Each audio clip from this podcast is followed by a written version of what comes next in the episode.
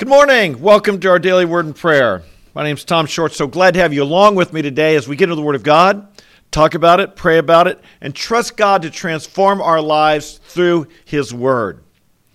If you could share one thing with an unbeliever about Jesus Christ, what would it be? Maybe you'd, t- you, maybe you'd want to tell them that God loves them. And that would be a very important thing. If you could say just one thing about Jesus, God loves you. Maybe you'd want to say He died for you. He died for your sins. Talk about the one thing that sin is the problem. Sin separates from God, and Jesus is the solution to that problem. Maybe you put the two together and say that we know that God loves us by the fact that Jesus died for us. Sometimes I think there is a glaring well well before I get into the excuse me. Yeah, this is what Paul said. Look at what Paul said in 1 Corinthians chapter 2. He told us what is important to him. For I determined to know nothing among you except Jesus Christ and him crucified. This might give us a hint as to what Paul would say. That he was coming to the Corinthians who gloried in wisdom, human wisdom, earthly wisdom.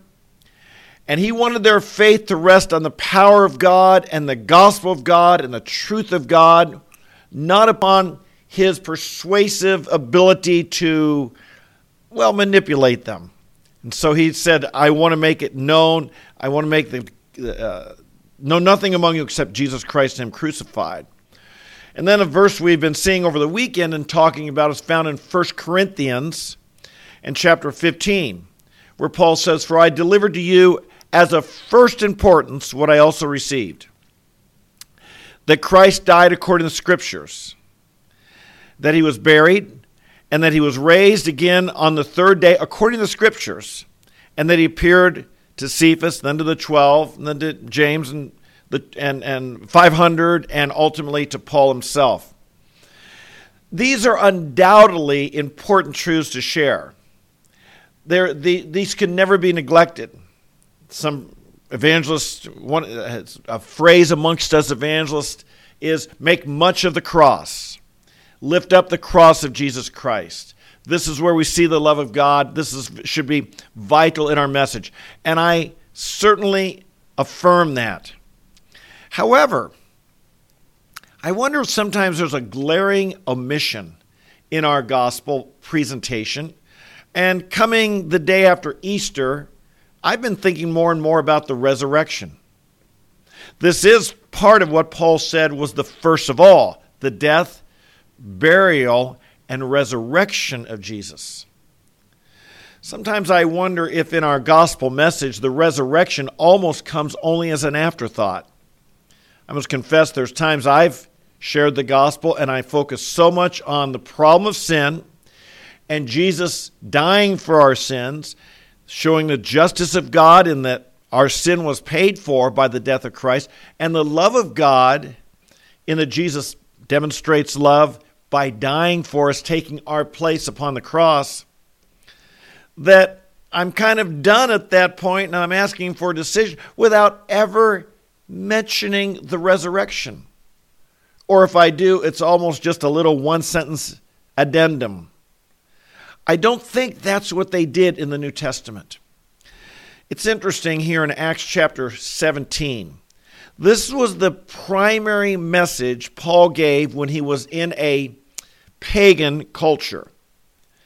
Much of the many of the sermons given in the book of Acts were given to Jewish people, a Jewish audience, particularly Acts chapter 2 and Acts chapter 13.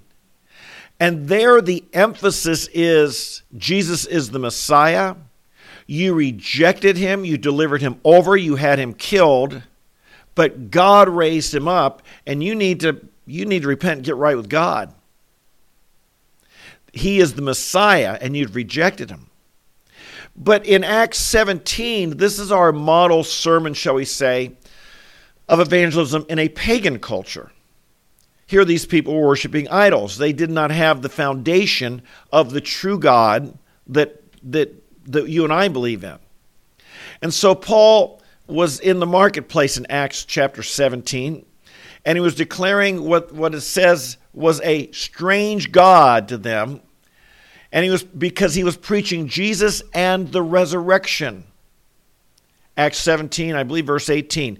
Paul was preaching Jesus and the resurrection to these idolaters. They wanted to hear more about him, about this God. And so they arranged for him to come into the Areopagus, which was where ideas were shared, and it was kind of like the, the marketplace of ideas. And Paul was invited to come there and speak. And it says, it gives us his sermon in Acts chapter 17. And he talks about how God is not made of silver or gold, we're made in the image of God. He talks mostly about the nature of God, comparing the true God, the creator of all, with, with uh, the, the idols that, they were, that were merely made by their own hands. And then he brings it to a conclusion with this verses 30 and 31. After he talked about the nature of God, therefore, having overlooked the times of ignorance, God is now declaring to men, to men, that all people everywhere must or should repent. For he has fixed a day in which he will judge the world in righteousness through a man whom he's appointed, having furnished proof to all men by raising him from the dead. Now, it's interesting to me that in this particular sermon, that is a model for us, Paul never even mentioned how Jesus died or why he died. What he focused on was who is God, there is a judgment coming, and that it's and that the evidence that we have the right God is the resurrection of Jesus Christ. He made much of the resurrection. This was not an afterthought to him. Now, of course, at this point, the people went berserk on him. Some said, Rose from the dead, you, you're crazy. They rejected it as impossible. Others were quite interested and wanted to hear more about it. And indeed, this will always be the result we have. Is always the result I have. There's some who say you're crazy, some who say I want to hear more about it, some who respond. And that's what Paul had every time he preached as well. But the point is, he preached the resurrection of Jesus Christ. It wasn't an afterthought. His Christ wasn't still up on the cross. You know, a lot of people, a lot of people who come from the Catholic background will say to me the difference was when they began to. I, have heard this several times, even in the last couple of weeks, when they became to come to uh, a, a Christian, an evangelical church. The thing that struck them was there was no Jesus on the cross, and they and they began to understand that Jesus was really risen. Now, of course, Catholics teach this. I'm not saying they don't. But they began to see him as alive instead of in their mind seeing him as still on the cross. In my own life, and I'm going to talk about this later in the week, I, I came to a point of what I just called myself resurrection theology. And it's like I was viewing the Christian life for a number of years as if it's, it's crucifixion theology. Now, both are necessary, and we're going to talk about this later in the week. But when I moved to an understanding of how the resurrection affects my life, the newness of life that we have through the resurrection, there came a fresh victory and joy and, and, and, and satisfaction to my Christian life that I had not I had not regularly been experiencing prior to that. There's a lot of benefits and results to the resurrection that we need to proclaim. We need to think about. They have a profound impact on our life. They have a profound impact on unbelievers and what we should be saying to unbelievers. Again, I often, you know, people ask me on campus, Tom, what makes you think your religion is any better than anyone else's? And I start by saying, well, you know, for, for, for starters, our guy rose from the dead. The tomb of Muhammad occupied. The tomb of Buddha, well, you know, he was cremated, so his ashes. The tomb of every great religious leader is, is occupied. Muhammad, his occupied. He's not there. The tomb of Jesus, you go to Jerusalem, you go to the empty tomb or the Church of the Holy Sepulchre, the tomb is empty. The body is gone. Jesus is alive. He has the ultimate victory. He has triumphed over the ultimate enemy, and that is death. You know, Christmas time, we celebrate Christmas, the incarnation, the amazing thing that God would take on human flesh, come to earth. And it's almost like we forget about it for the other 11 months of the year. And then when December comes around again, Advent, we talk about it quite a bit again. Well, we want to be celebrating the incarnation that Christ came to us. We want to celebrate that all year long. Likewise, the resurrection. Yesterday, Easter, it's our day. Holy Week, that's our week. It's like the Christmas and Easter are the celebrations that that not just Christians, but much of the world recognizes and celebrates and talks about, whether they believe it or not.